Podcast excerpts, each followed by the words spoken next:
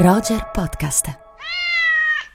Welcome to the Pants Cast, brought to you by Lululemon, a show about all things pants. My guest is Matt James, former NCAA player and Lululemon ABC pant enthusiast. Hi, great to be here. Matt, tell us all about those ABC pants. The comfort, They're like the pants I put on when I don't want to wear pants. versatility, You could wear these pants to a wedding, but you could also wear these to a cookout. and what about style? They're like if casual and cool had a baby. Well, it's clear why you're an ABC enthusiast. Pleasure having you and your pants on the show. Thanks for having us. Find the shockingly comfortable ABC pants at lululemon.com.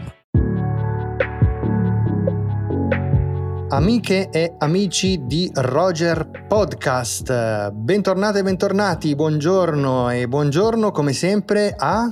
Sono Andrea Chimento con Simone Spoladori, naturalmente siamo qua per Rubik, il podcast di cinema di Roger. Di Roger e Long Take, ci dimentichiamo sempre degli amici di, e delle amiche di Long Take. Andrea come stai? Tutto bene? Bene, bene, tu come va? Bene, bene, hai già la valigia eh, pronta per eh, le La, vacanze? la valigia sul letto, quasi, dai, quasi. Le vacanze che per te partono però con, con qualche festival ancora Qualche festival di ritardo, sì, sì, sì, c'è un po' di un pizzico di Giffoni, un Locarno. Locarno Sì. e poi le meritate vacanze. Le meritate vacanze, sì. Prima di Venezia. Prima di Venezia, ma senti, prima delle meritate vacanze e prima della meritata Venezia, oggi ci salutiamo con, come possiamo dire, un grande, forse riduttivo, non saprei neanche che aggettivo trovare, una, un le- una leggenda del cinema d'animazione Sì? che rispolveriamo proprio perché per anche quest'anno molti suoi film vengono ridistribuiti durante la stagione estiva ed è sempre una grande occasione, insomma, sempre cosa buona e giusta andare al cinema e riscoprire alcuni dei grandi capolavori di Miyazaki. Assolutamente sì, è un'estate in cui tornano ancora in sala grazie alla Key-Red diversi film, eh, ma le trovate facilmente insomma le informazioni, cito giusto qualcuno, Il Castello nel Cielo, uno dei suoi primi film di cui poi parleremo, Il mio vicino Totoro, per poi arrivare a qualcosa anche di, di più recente, ma oggi li andremo un pochino ad affrontare, a ricordare tutti quanti poi diversi di questi li troverete in queste settimane nelle sale. Sì, se non sbaglio sono cinque i film che sono stati ridistribuiti quest'estate al cinema. Eh, li, li elenco rapidamente e poi li li ritroveremo quando andremo a scorrere la sua filmografia. Ponio sulla scogliera, Kiki consegne a domicilio, Il castello nel cielo, Il mio vicino Totoro e Si alza il vento. Questi sono i, i cinque titoli che vengono distribuiti in settimane diverse nell'arco dell'estate, ma insomma poi si possono trovare anche in eh, settimane diverse in eh, differenti località e sale d'Italia. Assolutamente, fammi anche aggiungere, dato che Sì. poi non, non ne parleremo non avendolo ancora visto, è anche l'estate del nuovo Eh. film di Miyazaki, How Do You Live, che è da poco uscito in Giappone e chissà quando lo vedremo da noi. Un progetto molto misterioso in cui non c'è stato marketing sostanzialmente, ma ha avuto degli incassi comunque stratosferici. Speravamo di trovarlo nel palinsesto di qualche festival, no? Mi dicevi. Decisamente, decisamente. Chissà che non possa essere una sorpresa che arriverà più avanti, magari nei fuori concorso, essendo già uscito in Giappone. Speriamo. Allora, da dove vuoi partire nel eh, raccontare la figura di, di Miyazaki a chi ci ascolta? Ah, partiamo un po' dalla, mh, dall'autobiografia nei suoi film, nel senso parliamo anche un po' di lui, Sì, che è stato un, ehm, un grande, è un grande appassionato di aviazione, è stato un grande, ehm, come dire, creatore di mondi animati nel cielo nei suoi film. Questo deriva da una passione giovanile per cui lui voleva proprio lavorare nell'aviazione, magari disegnando degli aerei, magari facendo anche il pilota, soltanto che un problema di, di miopia non gli ha permesso di poter seguire questa carriera realmente legata anche un po' all'aspetto, diciamo così, militare dell'aviazione, quindi ha riportato però questa sua passione nel suo cinema e mi piace ricordare come uno dei film che hai citato, che poi è il penultimo lungometraggio, Si alza il vento, sia proprio un po' un film sulla sua, sulla sua storia, anche un ragazzo che sogna di poter pilotare, ma appunto anche lì un problema di vista non gli permette di farlo e inizierà poi a disegnare.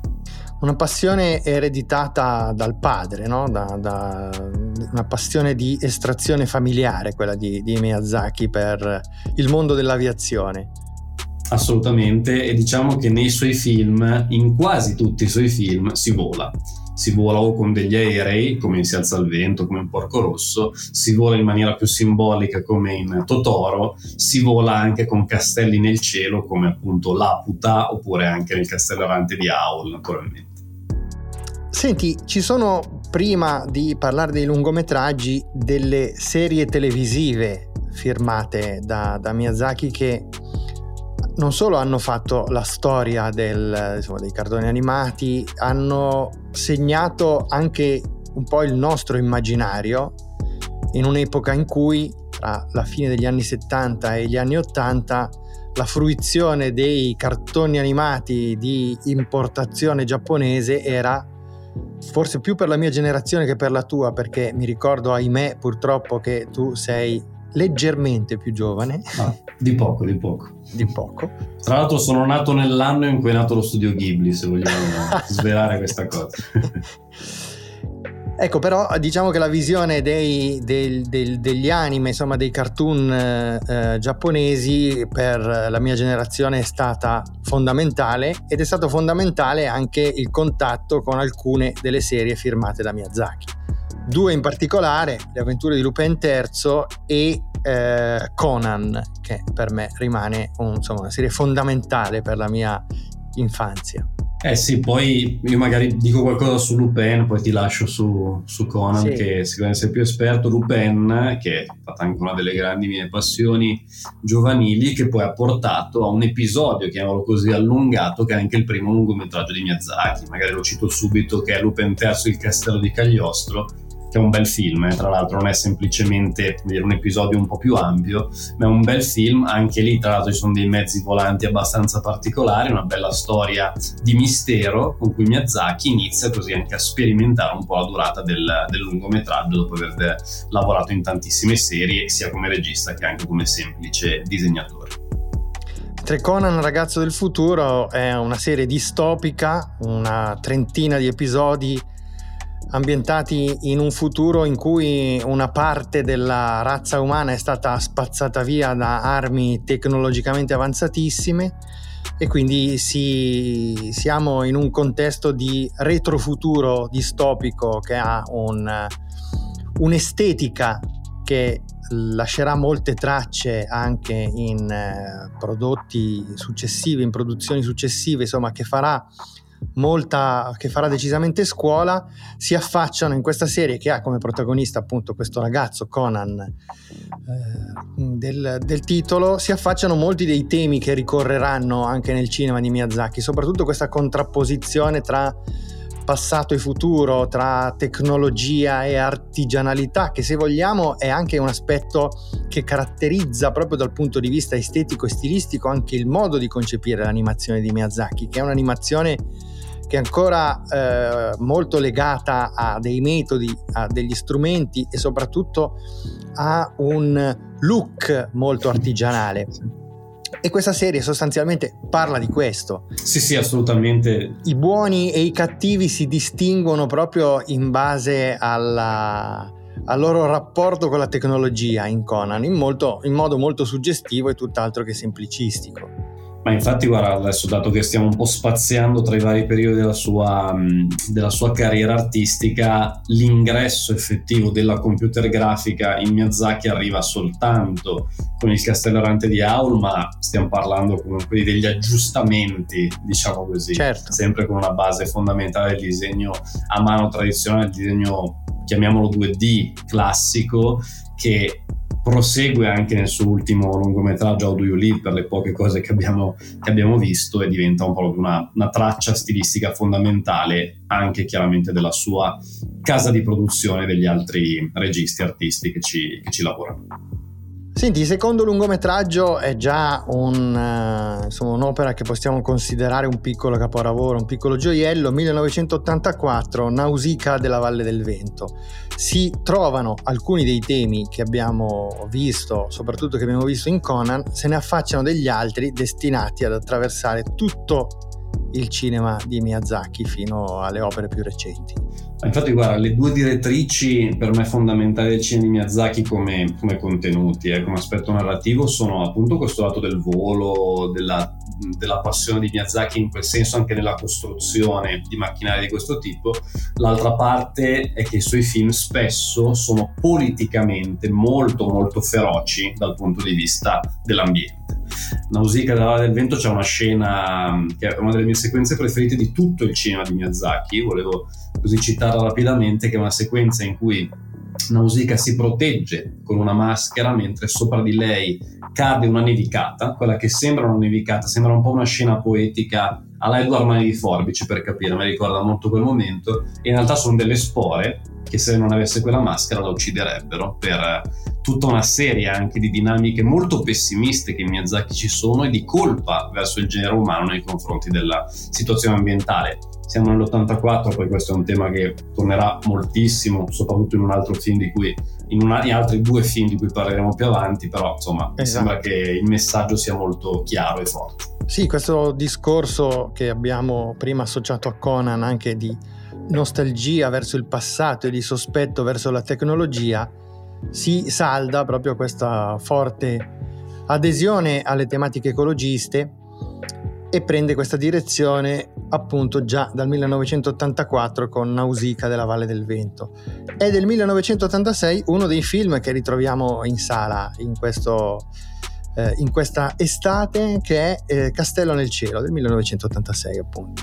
Primo film effettivo dello studio Ghibli, perché poi Nausicaa diciamo che è stato preso a posteriori perché lo studio Ghibli nasce nell'85 e abbiamo cast- appena rivelato anche la tua data la mia data di nascita, esatto, esatto, ma, ma dimostro di più, eh, quindi Ecco, 1985 nasce lo studio Ghibli, poi arriva Il Castello nel Cielo, Laputa, tra l'altro come tantissimi film di Miyazaki nel corso degli anni ha avuto anche titoli un po' diversi, Il Castello nel Cielo, Un Castello nel Cielo, Laputa appunto, ma diciamo sulle traduzioni del cinema di Miyazaki spesso anche nel doppiaggio ci sono un po' di cambiamenti e un po' di problemi. Un po' di forzature. Un po' di forzature, esattamente. E qui diciamo che possiamo inserire un altro dei grandi temi di Miyazaki che era già un po' presente in Nausicaa e sarà molto presente in, in futuro che è il tema di protagonisti che sono dei ragazzini, giovanissimi, spesso delle ragazzine, come in questo caso. Quindi c'è un po' un ragionamento. Ehm, L'Aput è un film che gioca ancora molto su questo tema dell'ambiente, gioca molto sul tema della formazione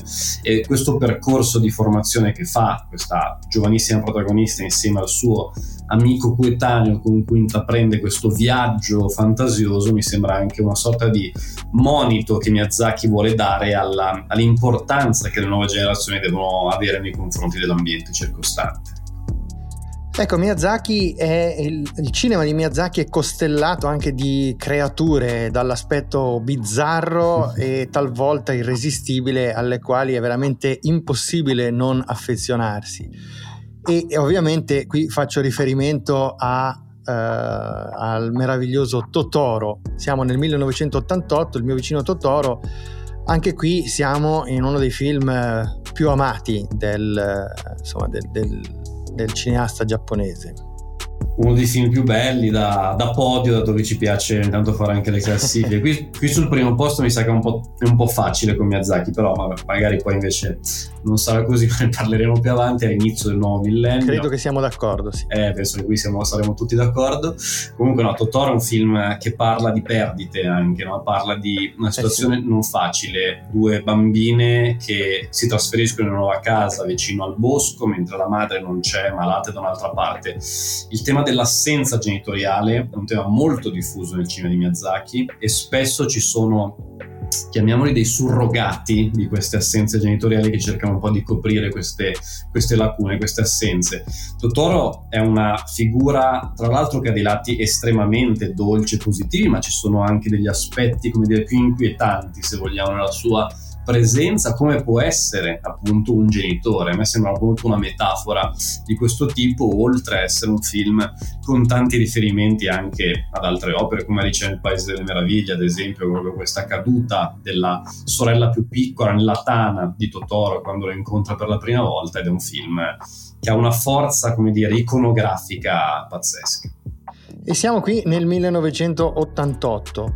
1989, quindi subito dopo, c'è un'altra eh, opera che eh, ha insomma, dei personaggi che è mm, piuttosto facile insomma, ricordare che rimangano scolpiti nell'immaginario ed è un'altra delle opere rilanciate in questa estate 2023 che è Kiki consegna a domicilio, Kiki Delivery Service che, che, è un buon film, anche lui è un film più piccolo, magari un film meno ambizioso. Qui c'è di nuovo la presenza di un coming of age, se vogliamo, di una giovanissima strega che cerca un po' di farsi strada in questo mondo. Ancora si vola, naturalmente a bordo di una scopa, è molto divertente. C'è tutti i film di Miyazaki, a mio parere sono riusciti, c'è solo un film che a me convince, convince meno degli altri, ma lo dico subito, dato che abbiamo già citato e si alza il vento, si alza il vento, abbiamo un film con qualche problematica, ma magari ci torniamo, diciamo che ci sono proprio una serie di film di Miyazaki eccellenti e tante cose buone in cui rientra. Per me anche Kiki, che a volte è considerato un film però un po',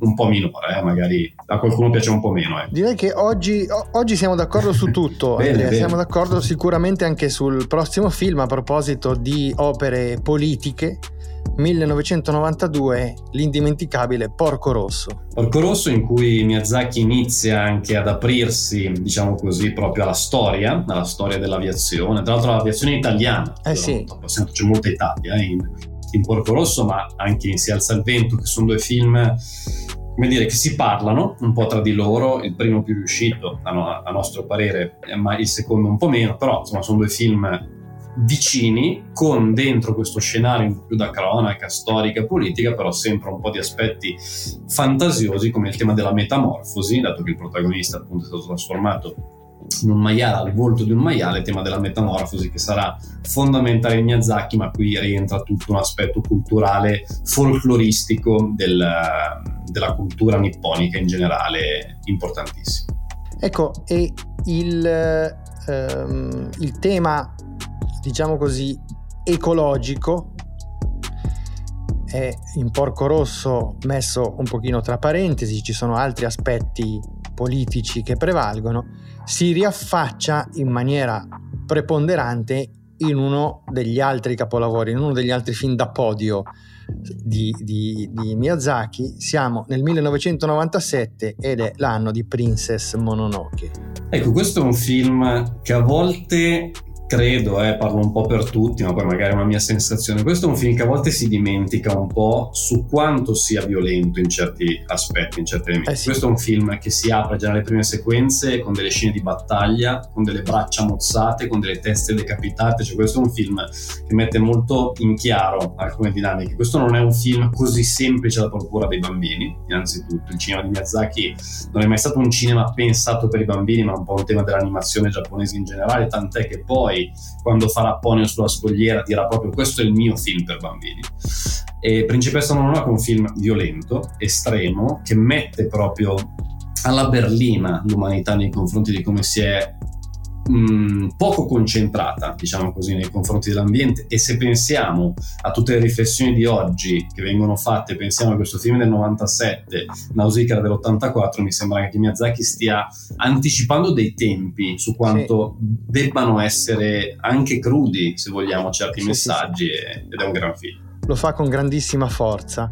E adesso ti, ti, investo del compito di celebrare quello che sicuramente per entrambi scelta molto scontata ma è così è sul gradino più alto del podio. 2001 La città incantata Andrea. Film che eh, si aggiudica l'Orso d'Oro al, al Festival di Berlino del, del, del 2001 ehm, e è un premio anche molto, insomma, molto significativo da un punto di vista storico e di, della storia del cinema. Assolutamente, qui è un film che cambia tutto. Cioè l'animazione con la città incantata entra giustamente di diritto finalmente in tutti i discorsi sul cinema che debbano esserci. Intanto in America c'è la Pixar, ci sono altre cose, finalmente nel nuovo millennio l'animazione e non c'entra niente con questa puntata, ma aggiungo anche i documentari sono entrati a far parte in maniera abituale dei concorsi dei grandi festival, sono entrati a far parte di discorsi che non sono più settoriali a seconda di generazione, a seconda di altri aspetti che c'erano invece molto nel XX secolo. Oltre a questo questo è un film epocale perché è davvero di una ricchezza sconvolgente. È un film sull'identità, il titolo originale del, del, film in giapponese fa riferimento ai due nomi che ha la protagonista Sen e Chihiro, le viene privato il suo nome da parte di questa strega quando si troverà in questa città incantata per fare dimenticare ciò che è davvero mentre i genitori sono stati trasformati in maiali ed è un film anche in cui il percorso di formazione porterà questa bambina a dover essere lei l'adulto della famiglia salvando i genitori. Poi c'è uno spettacolo visivo impressionante, tutte le tematiche che abbiamo detto, grandissimi grandissimi personaggi, c'è un film su cui è anche difficile sintetizzare la, la potenza, ma per me siamo non solo sulla vetta del cinema di Miyazaki, ma siamo diciamo così sul podio della storia del cinema d'animazione di tutti i tempi. Sì, e sicuramente visto che insomma noi ci divertiamo spesso a fare classifiche di ogni genere, anche in una classifica dei migliori film di tutti i tempi, sicuramente un posticino andrebbe ad occuparlo questo, questo capolavoro straordinario, La città incantata del 2001, a cui segue nel 2004 Il castello errante di Howl che è un bellissimo film. Allora, non è, non è la città incantata, diciamo che arriva con un po' di pressione, ma è un film bellissimo, tra l'altro, che si apre in uno scenario che a me ha davvero molto emozionato, ispirato alla città di Colmar in Francia, questa città molto colorata e in cui appunto anche qui si vola fin da subito con sì. questo personaggio misterioso, fantastico, Aul, che prenderà appunto questa ragazzina ancora una volta. E qui se eh, prima avevamo il personaggio appunto di Sen barra Chihiro che doveva diventare adulta prendendo il posto dei genitori, qui abbiamo una, una ragazza, una giovanissima che diventerà un'anziana a causa di una maledizione, quindi c'è questa attenzione di Miyazaki nel far vedere il mondo con occhi diversi dall'età che in realtà abbiamo. E questo è un tema che a me piace moltissimo, questo è un film un po' incraniato narrativamente, magari c'è un film da rivedere un paio di volte perché non è semplicissimo non è da seguire tutto quanto, però avercene. Pensa che il Castello Errante di Hall del 2004 è stato presentato a Venezia nella prima edizione a cui io ho partecipato. Ottimo. Quindi su questo uh, tutti sono legittimati a dire, beh, chi se ne frega. Però ricordo anche che proprio erano dei tempi completamente diversi da ora. Ricordo la coda selvaggia per eh. riuscire a entrare a vederlo e una sorta di semi-rissa ah. all'ingresso della sala d'Arsena perché eh, insomma, la quantità di gente era imparagonabile insomma, a quella attuale. Ogni tanto quando mi lamento in maniera anche piuttosto veemente del sistema di prenotazione delle sale e del, della prenotazione online. Mi ricordo però anche di quel, eh, di, di, di quel periodo, ecco, le cose sono veramente cambiate. Decisamente. Sempre a Venezia, nel 2008, arriva Ponio sulla scogliera, che è un film Andrea, di una bellezza e di una poesia eh, incredibili. Ma, ma infatti il, il, il, podio lo facciamo a quattro, dai, stavolta. Mettiamo, dato che abbiamo scelto per Totoro e Mononoke, mettiamo anche lui. Mettiamo dai. anche un, un podio. Facciamo un po' di loro tre, poi c'è la città incantata a parte. Facciamo, facciamo, un gioco così. No, fi, film, eh, film, di cui io sono proprio innamorato. Film eh, girato con una tecnica coi pastelli, proprio siamo al disegno infantile, lo dico nel senso migliore del termine, di un film per bambini che parla appunto ai bambini in maniera molto netta, realizzato come fosse fatto da bambini, un film. Anche qui l'ambiente è fondamentale, non siamo più in cielo, siamo in mare, c'è anche una scena con la nascita, diciamo così, di uno tsunami che è particolarmente emozionante, quella sequenza direi sia inquietante che è anche particolarmente affascinante e il modello può essere un po' la sirenetta, no? questo pesciolino sì. rosso che vuole diventare un essere umano, però poi c'è, c'è tantissimo. E mi aveva colpito la, la frase di accompagnamento di, del film, cioè il modo, quello che, che Miyazaki aveva detto per accompagnare il film alla sua uscita dicendo che insomma avendo raggiunto ormai gli 80 anni si immaginava di poter rincontrare presto i suoi genitori e che questo film lo aveva pensato immaginando una storia da raccontare ai suoi genitori nel momento in cui li, insomma, li, li avesse rincontrati dopo, dopo la morte. Ecco, adesso, adesso, mi viene da piangere ancora di più adesso. Io non, non la sapevo questa cosa. è intriso proprio di questa, di questa eh, straordinaria delicatezza in ogni suo passaggio narrativo e in ogni tratto grafico ed è veramente un piccolo gioiello che va eh, recuperato e amato ad ogni costo e amato ad ogni costo. Sono d'accordo con te anche nel dire che invece l'ultimo lungometraggio che per ora abbiamo potuto vedere di Miyazaki, cioè Si alza il vento, è un film forse un pochino, un pochino meno riuscito, soprattutto perché manca un po' quella componente emotiva che... certo eh, che caratterizza tutti gli altri film di Miyazaki. Qui diciamo che si vola soltanto narrativamente, un po' meno con le emozioni. Sì, co- come spesso avviene, purtroppo questa è una cosa che ri- mi viene spesso da riscontrarla, quando un artista, anche, anche, in termini più di letteratura, magari non solo di cinema, mette un po' troppo di se stesso dentro l'opera, racconta un po' troppo di se stesso o crea proprio il suo massimo capolavoro o crea proprio il film vetta della sua carriera, faccio l'esempio di Spielberg con The Fablemans come concetto, oppure rischia di mettere un po' troppo di se stesso e di perdere un po' la logica del, del godimento narrativo. Sì la logica un po' dello spettacolo. Qui siamo in un film chiaramente visivamente molto bello, con diverse sequenze oniriche di altissimo livello, però un film molto verboso, a mio parere, che si perde un po' in tante spiegazioni anche un po' ingegneristiche, diciamo così, sull'aviazione, e in cui forse Miyazaki per raccontare così tanto di sé ha perso un pochino di vista, diciamo così, il centro di pensare anche allo spettatore. Bene, speriamo di vedere presto il suo, il suo, nuovo film. Ricordiamo che Miyazaki è eh, un bimbo del 1941, quindi facciamo i conti, ha 82 anni. Sì. Giusto. E, però insomma sembra in, in grandissima forma, ci aveva eh, incupito preannunciando il suo ritiro dalle scene, ma in realtà appunto adesso avremo modo presto, speriamo, speriamo, speriamo. di vedere il suo nuovo lungometraggio. How do you live? Sì. Andrea, che dire? Buone vacanze. Buone vacanze a te Simone, sempre un piacere. Buone vacanze a tutti quelli che ci ascoltano e ci ritroveremo con eh, una puntata direi imperdibile che uscirà il 24 di agosto e sarà interamente dedicata a Christopher Nolan e a Oppenheimer. Fantastico, state pronti. Io vi consiglio di non pensare ad altro per tutte le vacanze, mettere proprio un timer, un countdown. un countdown per la bomba che esploderà. Andrea, ciao. Ciao.